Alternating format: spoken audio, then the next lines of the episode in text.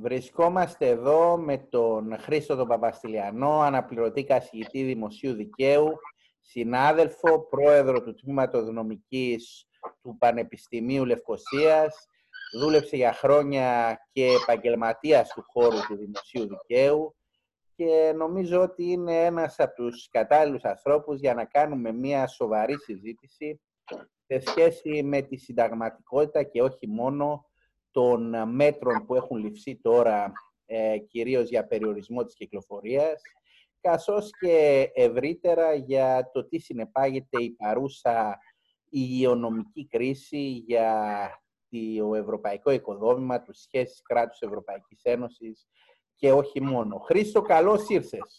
Καλώς σας βρήκα, έστω και διαδικτυακά.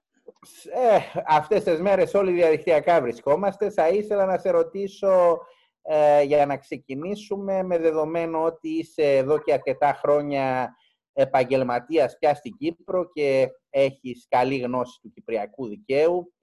Ε, χθες ανακοινώθηκαν από τον πρόεδρο της Κυπριακής Δημοκρατίας στο διάγγελμά του μέτρα περιοριστικά της κυκλοφορίας, αντίστοιχα άλλωστε με αυτά που ανακοινώθηκαν πριν δύο μέρες από τον Έλληνα Πρωθυπουργό. Ε, με αυτά τα μέτρα δεν υπάρχει με ένα απαγόρευση κυκλοφορίας, αλλά υπάρχει ένας αυστηρός περιορισμός της κυκλοφορίας, απαγόρευση μη αναγκαίων μετακινήσεων, όπως έχει ονομαστεί. Σίγουρα ένα μέτρο που ξαφνιάζει για τη δραστικότητά του όχι με βάση τα δεδομένα της παρούσας κρίσης, αλλά με βάση τα δεδομένα της μεταπολεμικής Ευρώπης και θα ήθελα να μου αξιολογήσει αυτό το μέτρο από άποψη συνταγματικού δικαίου. Λοιπόν, ε, ευχαριστώ για την ερώτηση. Με απασχολεί το θέμα και εμένα πάρα πολύ τελευταία.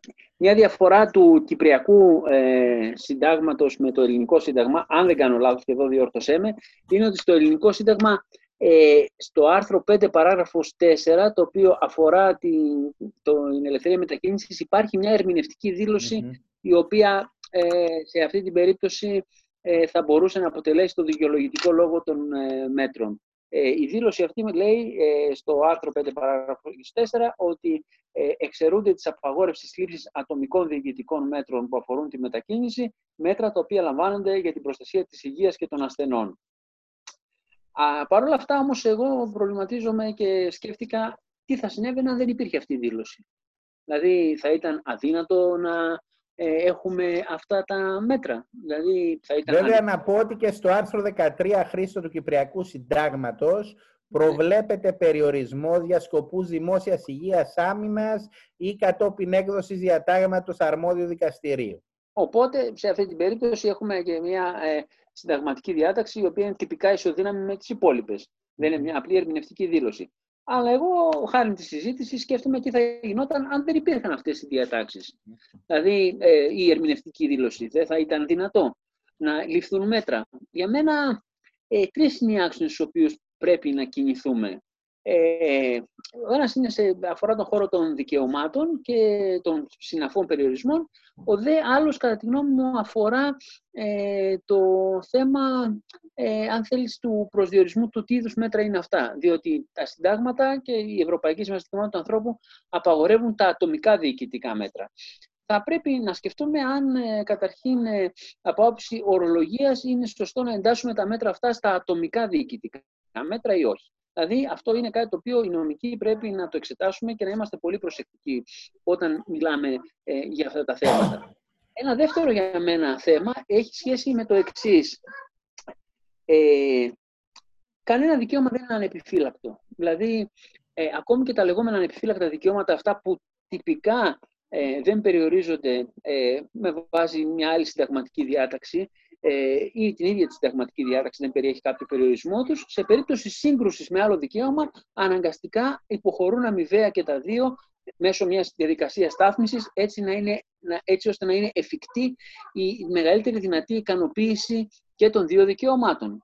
Συνεπώς, πλέον θεωρώ ότι σε θεωρητικό επίπεδο είναι κοινός τόπος, αλλά και στην ομολογία, ότι ανεπιφύλακτα δικαιώματα δεν υπάρχουν σε περίπτωση σύγκρουσης δικαιωμάτων. Και εδώ φυσικά έχουμε μια σύγκρουση δικαιωμάτων, διότι ε, είναι από τη μια το δικαίωμα μετακίνησης, από την άλλη είναι το δικαίωμα προστασίας της ε, δημόσιας υγείας. Είναι το οποίο αποτελεί με θετική υποχρέωση του κράτους, αλλά και ατομικό δικαίωμα στην υγεία.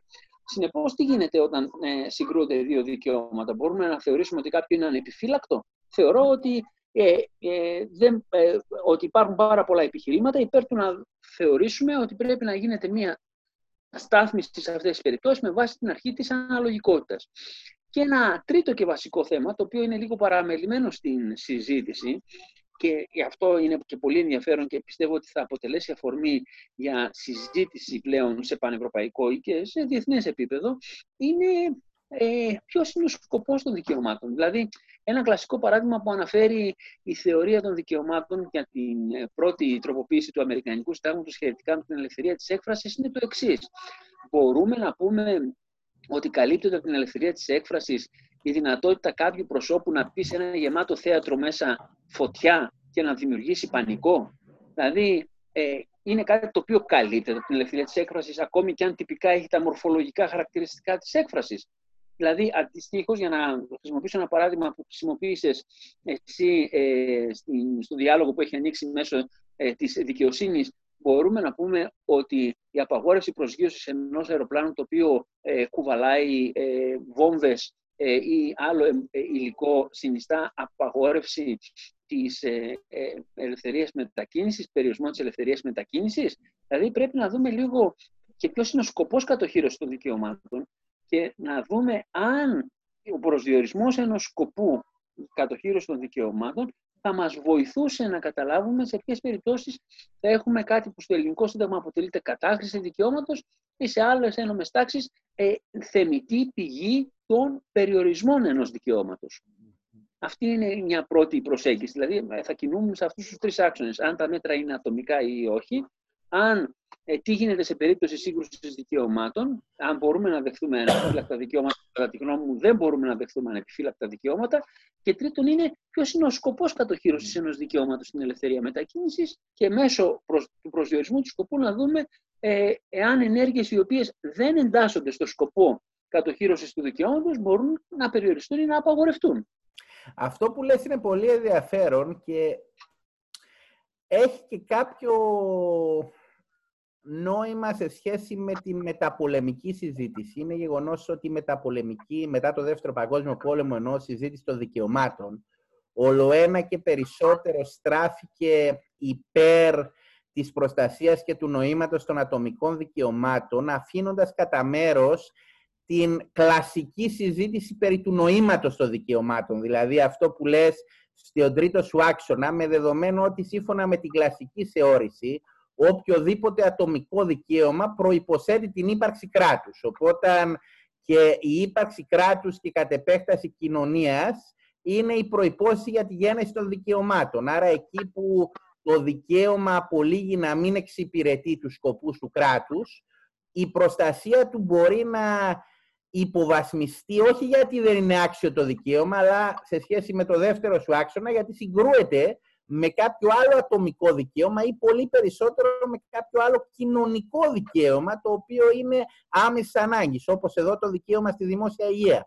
Οπότε η επιστροφή ίσως στην κλασική συζήτηση της έννοιας των δικαιωμάτων να είναι βοηθητική εδώ πέρα. Ε, θα ήθελα να σε ρωτήσω ε, έτσι κι αλλιώς γνωρίζω ότι έχεις ασχοληθεί έντονα με το μεταναστευτικό δίκαιο. Είναι και ένας ναι. από τους τομείς όπου αυτοί οι προβληματισμοί τίθεται επιτάπητος, διότι νομίζω δεν υπάρχει κάποιος δημοκρατικός άνθρωπος ο οποίος δεν αισθάνεται άσχημα να βλέπει κάποιον άλλο άνθρωπο που έρχεται μετανάστης να υποφέρει και να του πει δεν μπορείς να αρσείς μέσα στη χώρα, αλλά προφανώς οι περιορισμοί που τίθενται από το μεταναστευτικό δίκαιο δεν τίθενται γιατί κάποιος χαροποιείται να τους θέσει, τίθενται σε σχέση με την προστασία του κράτους. Αυτή είναι όλη η λογική έτσι και αλλιώς του μεταναστευτικού δικαίου. Ε, ναι, ε, εγώ θα το επέκτηνα λίγο περισσότερο. Δηλαδή, θεωρώ ότι τα τελευταία χρόνια η θεωρία των δικαιωμάτων δοκιμάζεται από την πραγματικότητα. Ε, ας ξεκινήσουμε λίγο με την οικονομική κρίση. Ε, η οικονομική κρίση μας έθεσε στην συζήτηση το εξής ζήτημα. Είναι δυνατόν να έχουμε ε, η προστασία των δικαιωμάτων έχει κάποιο νόημα όταν δεν υπάρχουν οι υλικές προϋποθέσεις ε, άσκησής τους; Δηλαδή, τι νόημα θα είχε ε, η, η μη περικοπή μισθών ή συντάξεων ως πτυχή ενός δικαιώματος όταν δεν υπάρχουν τα χρήματα να καταβληθούν οι συντάξεις. Δηλαδή, το υλικό στοιχείο της πραγματικότητας προσδιορίζει ή ετεροπροσδιορίζει και το περιεχόμενο. Ε, αντιστοίχως με το μεταναστευτικό ζήτημα. Ε, το μεταναστευτικό ζήτημα ε, αναγκαστικά μετατοπίζει τη συζήτηση από ένα, μια ατομοκεντρική προσέγγιση των δικαιωμάτων ε, σε μια πιο ρεπουμπλικανική προσέγγιση, σε μια προσέγγιση η οποία λαμβάνει υπόψη και το κράτος σαν οργανωμένες ε, πολιτικές κοινότητες. Δηλαδή, ε, είναι δυνατόν να δεχθούμε μέσω της, ενός απροϋπόθετου δικαιώματος μετακίνησης πληθυσμών και αναγνώρισης προσφυγικής ιδιότητας να δεχθούμε ότι ένα κράτος είναι υποχρεωμένο να δεχθεί με την έννοια της, την εξής είναι υποχρεωμένο, ως ε, όψη προστασίας του δικαιώματος, δηλαδή προστατεύοντας το δικαίωμα να έχει την αντίστοιχη υποχρέωση να κάνει κάτι, να δεχθεί ε, ε, χωρίς ε, προϋποθέσεις ε, αριθμούς ε, προσώπων οι οποίοι δεν έχουν την προσφυγική ιδιότητα. Δηλαδή, η προσφυγική ιδιότητα είναι ε, κάτι το οποίο δεν συζητιέται. Το θέμα είναι, είναι εκτός συζήτησης σχετικά με το αν θα δεχτείς άτομα τα οποία έχουν την προσφυγική ιδιότητα. Αλλά υπό ποιες προποθέσει ε, ε, ε, θα ε, είσαι υποχρεωμένος να το δεχτεί. Εδώ, υπό αυτή την άποψη, κατά τη γνώμη μου, είναι κρίσιμη η τελευταία απόφαση του 13 Φεβρουαρίου του ΕΔΑ, του Ευρωπαϊκού Δικαστηρίου Δικαιωμάτων του Ανθρώπου, που αφορά περιστατικά που έχουν πάρα πολλές ομοιότητες με το, αυτό που συμβαίνει στον Εύρο σήμερα. Εκεί για εντάχει το λέω ότι ε, έχουμε δύο θύλακες ε, στην βόρειο, στο Μαρόκο, δύο ισπανικούς θύλακες και ε, οργανωμένες ομάδες ατόμων προσπάθησαν να περάσουν στους θύλακες αυτούς ε, ζητώντας άσυλο, ζητώντας στην ουσία να υποβάλουν αίτηση ασύλου και να εξεταστεί. Το ενδιαφέρον είναι εδώ πέρα ότι το Ευρωπαϊκό Δικαστήριο Δικαιωμάτων του Ανθρώπου είπε ότι ε, εφόσον υπάρχουν θεσμοθετημένες διαδικασίες εξέτασης ασύλου, δεν μπορείς να ε, ε, ε, να εκβιάσεις την εξέταση του αιτήματός σου, θέτοντας τον εαυτό σου εκτός των διαδικασιών που προβλέπει το σύστημα. Δηλαδή, αυτό το οποίο λέει είναι ότι πρέπει να γίνει μια στάθμιση μεταξύ των, ε, μιας διαδικασίας εξέτασης αιτημάτων ασύλου και των συναφών δικαιωμάτων που έχουν σχέση με την υποβολή της αίτησης, ε, σε σχέση όμως με το δικαίωμα του κράτους και της Ευρωπαϊκής Ένωσης, γιατί είναι σύνορα της Ευρωπαϊκής Ένωσης, να προστατεύει τα σύνορά της. Εδώ πάλι η πραγματικότητα θέτει ορισμένα όρια σχετικά με την ε, υλοποίηση των δικαιωμάτων. Και ακόμη πιο έντονα ε, αυτό συμβαίνει με τη σημερινή κρίση. Εδώ βέβαια, ε, σε αυτό το θέμα, όσοι ζουν στην Κύπρο και ασχολούνται με το νομικό σύστημα της Κύπρου, πιστεύω ότι έχουν ένα συγκριτικό πλεονέκτημα. Το δίκαιο της ανάγκης, όπως εφαρμόστηκε στην Κύπρο από το 1964 και μετά, έχει μια διάσταση η οποία ταιριάζει πολύ, κατά τη γνώμη μου, και στην, αυτό που συνέβη με την οικονομική κρίση, αλλά και αυτό το οποίο συμβαίνει σήμερα ε, με, την, ε, με τα μέτρα τα οποία λαμβάνονται ε, λόγω του κορονοϊού και της ε, απειλής για τη δημόσια υγεία. Ποια είναι αυτή, το, κατά τη γνώμη μου, το δίκαιο της ανάγκης μας ε, έδειξε ήδη από τα μέσα της δεκαετίας του 60 ότι είναι πολύ σημαντικό, εξίσου σημαντικό με τα δικαιώματα, να υπάρχουν οι θεσμοί οι οποίοι προστατεύουν τα δικαιώματα ή βοηθούν την εύρυθμη λειτουργία ενός κράτους, ε, ενός κράτους δικαίου. Και ότι η απουσία των θεσμών, δηλαδή η πραγματικότητα της απουσίας των θεσμών, διότι στην Κύπρο ήταν ε, όχι μια... Η, πραγματικότητα δημιούργησε ε, απουσία των θεσμών, στο βαθμό κατά τον οποίο οι θεσμοί έπρεπε να λειτουργούν υπό δικοινοτικό πλαίσιο και αυτό ήταν ανέφικτο από ένα σημείο και μετά, ε, επαναπροσδιορίσε και ποιο είναι το νόημα της, ε, του τι σημαίνει ε, σύνταγμα, το τι σημαίνει προστασία των δικαιωμάτων. Και επέτρεψε το δίκαιο της ανάγκης αποκλήσεις από την εφαρμογή συνταγματικών διατάξεων, έτσι ώστε να μπορούν να λειτουργούν οι θεσμοί, δηλαδή η υλική πραγματικότητα η οποία είναι απαραίτητη για την προστασία των δικαιωμάτων. Εδώ πιστεύω ότι, και πιστεύω ότι είναι αφορμή και για σκέψη και για συζήτηση, να δούμε πώς ε, οι λογικές προϋποθέσεις εφαρμογής του δικαίου της ανάγκης μπορούν στα νέα περιβάλλοντα να δώσουν απαντήσεις ή, αν θέλεις, ε, ε, να διευρύνουν τον τρόπο με τον οποίο συνηθίζαμε να προσλαμβάνουμε τη σχέση δικαίου και πραγματικότητας, δικαίου και περιορισμών. Αυτά που λες είναι πολύ ενδιαφέροντα. Θα ήθελα να σε ρωτήσω για ένα θέμα που απασχόλησε την επικαιρότητα στην Κύπρο. Το ανέφερες πριν λίγο κι εσύ και αυτό έχει να κάνει με την απαγόρευση ουσιαστικά σε πρόσωπα που δεν έχουν το πιστοποιητικό ε, ότι ε, ναι. δεν είναι φορείς του κορονοϊού να εισέρχονται στη δημοκρατία. Αυτό βέβαια ήταν μια συζήτηση για λίγες μέρες, διότι μετά είχαμε την απαγόρευση, την πλήρη πτήσεων από τα περισσότερα ευρωπαϊκά κράτη. Απλώς επειδή υπήρχε πάρα πολύ αυτό στη δημόσια συζήτηση, θα ήθελα να ακούσω τη γνώμη σου. Ξέρω ότι παρακολουθείς την επικαιρότητα και τις συζητήσεις που γίνονται, οπότε θα με διέφερε η γνώμη σου. Πάνω yeah, Αχιλέα, η γνώμη μου είναι η εξής ε, για το συγκεκριμένο θέμα. Ε, θα εδώ αναδεικνύεται η τρίτη πτυχή αυτού που αναφέραμε στην αρχή. Ποιος είναι ο σκοπός κατοχήρωση του δικαιώματος ελεύθερης μετακίνησης; Είναι ο σκοπός του δικαιώματος ελεύθερης μεταχείρισης ε, να κινούνται ε, ελεύθερα άτομα τα οποία ενδεχομένως ε, θα βλάψουν την δημόσια υγεία; Αυτό έχει σχέση φυσικά με τις σημερινές συνθήκες και με τη μεταδοτικότητα του κορονοϊού. Έτσι, δεν μιλάμε για περιπτώσεις στις οποίες ε, τα πράγματα θα ήταν διαφορετικά. Ε, καλά, προφανώς. Μιλάμε ναι. με την προσωρινή έκταση κατάσταση. Προφανώς. Ε, λοιπόν, έχοντας σαν δεδομένο λοιπόν ότι ο συγκεκριμένος ιός έχει αυξημένη μεταδοτικότητα και ε, είναι πολύ δύσκολα διαγνώσιμος στα, στα πρώτα στάδια και καθώς και το ότι υπάρχουν πάρα πολλά άτομα τα οποία είναι ασυμπτωματικά, ε, θα πρέπει να λάβουμε υπόψη μας εάν ε, πώς το λένε, εάν θα μπορούσε, αν σκοπός του δικαιώματος μετα, ελεύθερης μετακίνησης είναι η δυνατότητα στον καθένα ή καθεμία να μετακινείται ασχέτως του εάν μεταφέρει, είναι φορέας του ιού και ασχέτως των συνεπειών που θα έχει αυτό το πράγμα. Θεωρώ ότι καμία, ε, υπό καμία έννοια δεν μπορούμε να φανταστούμε ότι ο σκοπός του δικαιώματος μετακίνησης είναι μέσω της ελευθερίας βούλησης του ατόμου και της ελευθερίας μετακίνησης να μετατρέπει τον εαυτό του σε ενδυνάμει υγειονομική βόμβα η οποία απειλεί το σύνολο του πληθυσμού. Αυτό όμως πάλι έχει το στοιχείο της πραγματικότητας και ότι αυτό το οποίο λέω μπορούμε να το εξετάσουμε εντός των συγκείμενων της σημερινής συγκυρίας και της έντασης ε, των συνεπειών που έχει ο κορονοϊός. Φυσικά δεν θα ίσχυε για οποιαδήποτε άλλη ασθένεια ε, η οποία είναι μέχρι τώρα ε, για οποιοδήποτε άλλο ιό όπως αυτούς που γνωρίζουμε μέχρι τώρα. Αυτή είναι η άποψή μου. Το κάθε δικαίωμα δηλαδή ερμηνεύεται μέσα στο γεγονολογικό του συγκείμενο.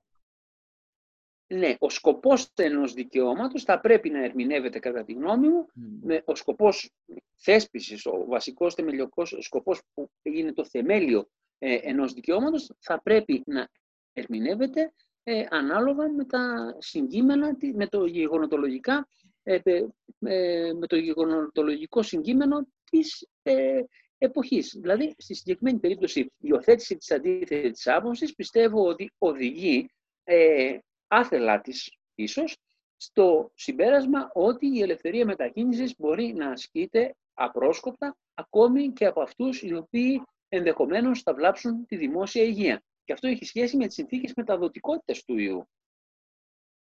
Ξέρω ότι έχει ασχοληθεί ιδιαίτερα με την ε, φιλοσοφία του Αλέξη και νομίζω ότι η συζήτησή του ως προς την αναλογικότητα είναι επίκαιρη στις συζητήσεις που κάνουμε. Πώς θα το προσέγγιζες στο θέμα της αναλογικότητας, ειδικά ως προς το θέμα της ελευθερίας μετακίνησης και σε σχέση πάντα με τον ιό με τον οποίο αναφερόμαστε; Λοιπόν, ε, η αναλογικότητα ε, καταρχήν ε, έχει πάντα σε εποχές, μάλλον όταν η αναλογικότητα ε, ε, σχετίζεται με την κρίση μας, η οποία έχει σχέση με μέτρα που έχουν έντονα το στοιχείο της ε, αναγκαιότητας και ενώ εδώ ως αναγκαιότητα τον αγγλικό όρο urgency περισσότερο και όχι emergency, δηλαδή της ανάγκης λήψης έκτακτων μέτρων, ε, τότε, κατά τη γνώμη μου, η ένταση του κινδύνου προσδιορίζει και το εύρος των περιορισμών.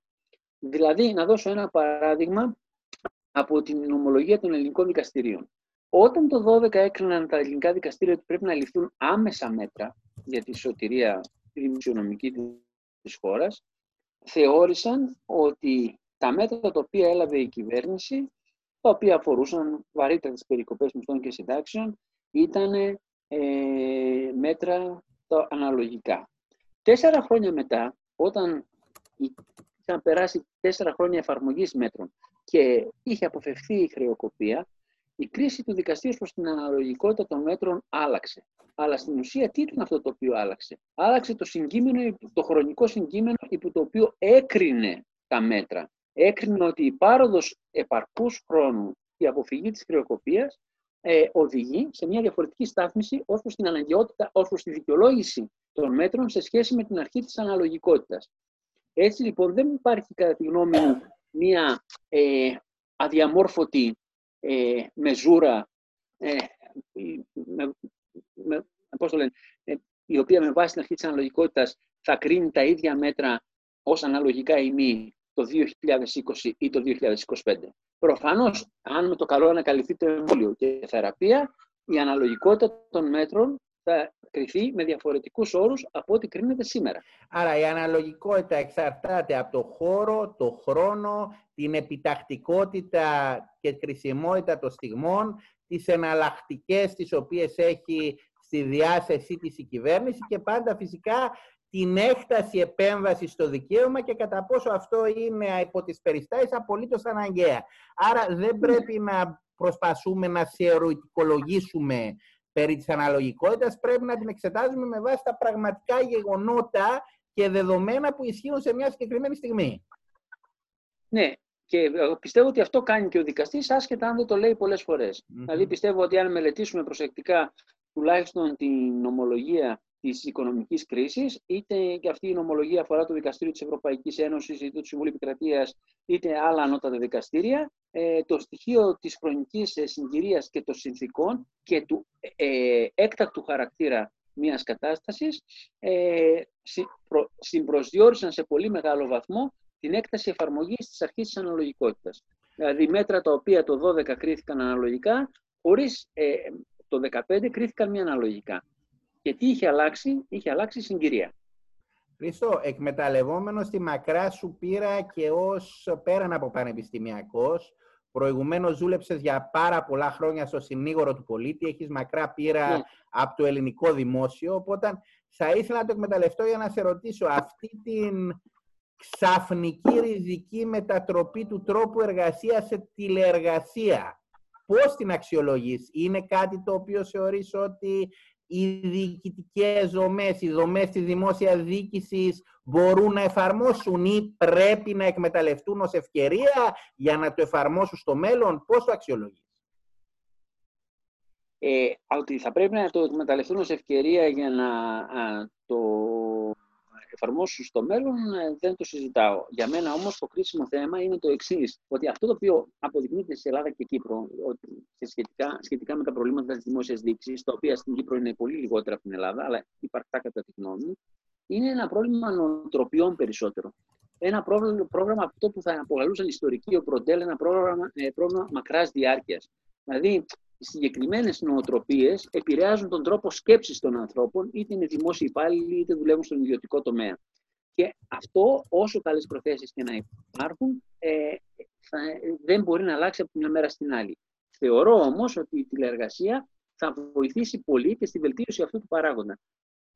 που για μένα είναι κομβικός για τα όποια προβλήματα παρουσιάζονται στη λειτουργία της δημόσιας διοίκησης. Για μένα η πηγή των προβλημάτων στις χώρες της καθημάς Ανατολής είναι περισσότερο πολιτισμικού χαρακτήρα και όχι ελλειπούς νομικού πλαισίου. Πιστεύω ότι και στις δύο χώρες το νομικό πλαίσιο είναι υπερεπαρκές. Εκεί που έχουμε ελλείμματα σε σχέση με άλλες πιο οργανωμένες κοινωνίες, έχουμε, ε, ε αφορούν ζητήματα κυρίως αυτό που θα αποκαλούσαν νοοτροπίες ή μακρά ιστορική διάρκεια, η οποία έχει καθοριστεί από την γεωγραφία και την ιστορία της κάθε χώρας. Ευρωπαϊκή Ένωση σήμερα έχουμε μια Ευρωπαϊκή Ένωση που κάπως αδυνατεί να χειριστεί ένα θέμα το οποίο οπωσδήποτε η δημόσια υγεία είναι και μέσα στη Σισίκη ως χώρος αρμοδιότητας της Ένωσης. Δεν έχουμε δει την Ευρωπαϊκή Ένωση να αναλαμβάνει ιδιαίτερες πρωτοβουλίες. Θα λέγαμε μάλιστα ότι ήταν κάπως συμβολική η κίνηση της Προέδρου να πλένει τα χέρια της, κάπως ως ποντιοπιλατική στάση την ώρα που τα κράτη αναλαμβάνουν ε, κάπως ακραίες ε, δραστηριότητες. Σήμερα είχαμε και την πληροφορία ότι η Γερμανία δεν είναι θετική στα corona bonds.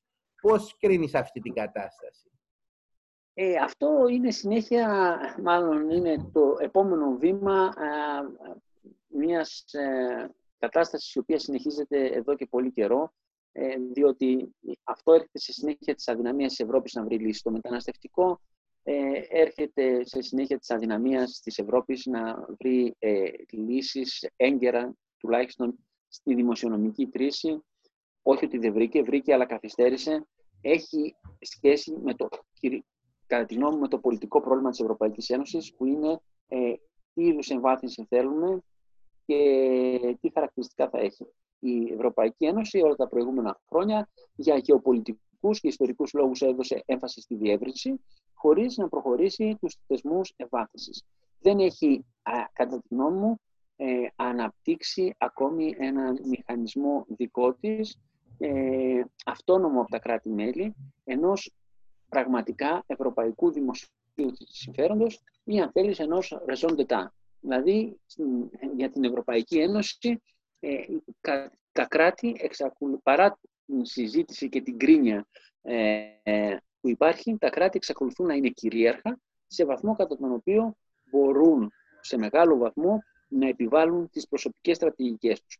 Και αυτό ανεξάρτητα μεγέθους. Δηλαδή, υπενθυμίζω ότι η Ουγγαρία και η Πολωνία δεν μπορούμε να πούμε ότι είναι ε, χώρες ε, τις μεγαλύτερες Ευρωπαϊκής Ένωσης ε, σε σχέση με άλλες. Παρ' όλα αυτά, στο μεταναστευτικό και σε μια σειρά από άλλα ζητήματα έχουν κατορθώσει να επιβάλλουν τη δική τους ατζέντα με την έννοια όχι ότι η Ευρωπαϊκή Ένωση διαφωνεί, αλλά ότι δεν έχει λάβει ακόμη αποτελεσματικά μέτρα έτσι ώστε να πείσει τις χώρες οι οποίες αποκλίνουν από πολιτικές Ευρωπαϊκής Ένωσης να συμμορφωθούν. Άρα στην ουσία δύο χώρες όπως η Ουγγαρία και η Πολωνία οι οποίες θεωρούνται μικρές ή μεσαίες μπορούν και έχουν μια ξεχωριστή ατζέντα χωρίς να υπάρχει καμιά συνέπεια.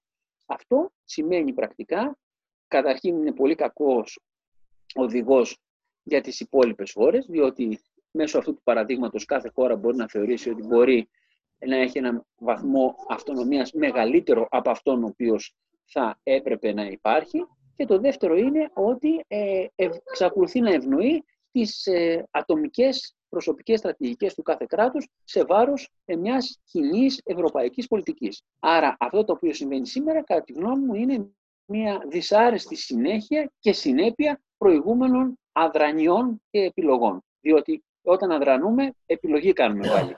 Είναι επιλογή. Η αδράνεια για μένα είναι επιλογή.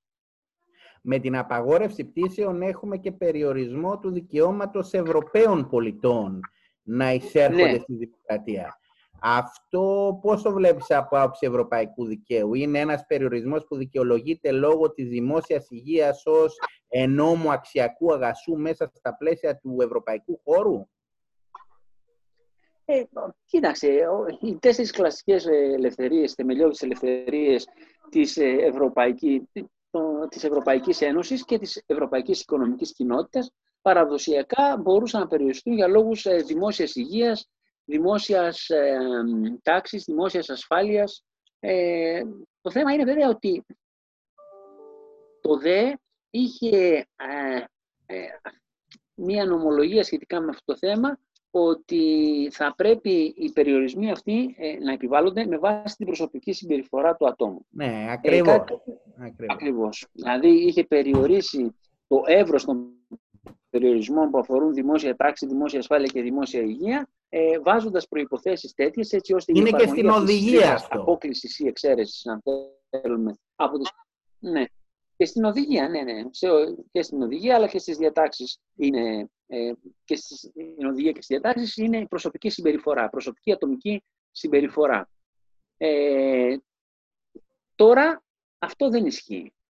Είμαι πολύ περίεργος να δω ε, εάν τα μέτρα αυτά ε, κρυθούν δικαστικά από το ΔΕ, ποια λύση θα επιλέξει το ΔΕ για να διαφοροποιηθεί από την προηγούμενη ε, νομολογία του. Βέβαια, για να είμαστε ειλικρινείς, ε, οι συνθήκες είναι διαφορετικές, οπότε ίσως ε, είναι πολύ ε, θετικό, όχι θετικό, θα μπορούσε το ΔΕ δεν προδικάζω τι θα κάνει, αλλά θα μπορούσε ενδεχομένως να ακολουθήσει μια λογική αυτού που στον αγγλοσαξονικό χώρο θε, ε, ε, ε, λέγεται, αναφέρεται ως differentiation. Δηλαδή, απόκληση από, προηγούμενο, από προηγούμενη νομολογιακή κατασκευή βάσει του ότι είναι διαφορετικές οι συνθήκες ή διαφορετικά ε, υπάρχει κάποια ε, διαφορά ως προς τα γεγονότα.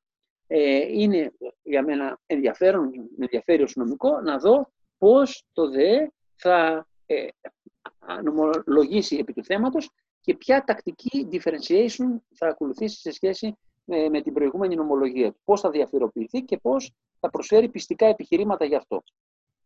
Αλλά προς να σε ευχαριστήσω για τη σημερινή σου παρουσία. Θα έχουμε τη δυνατότητα να τα πούμε σύντομα. Είναι μια απόφαση και της σχολής ε, γενικότερα να είμαστε στη λογική ενημέρωσης και για αυτό το κρίσιμο θέμα, αλλά και στην πορεία θα επεκτασούμε και σε άλλους τομείς. Σε ευχαριστώ πάρα πολύ για τη συζήτησή μας. Και εγώ σε ευχαριστώ, Αχιλέα. Να σε καλά. Ευχαριστώ πολύ. Τα λέμε. Γεια.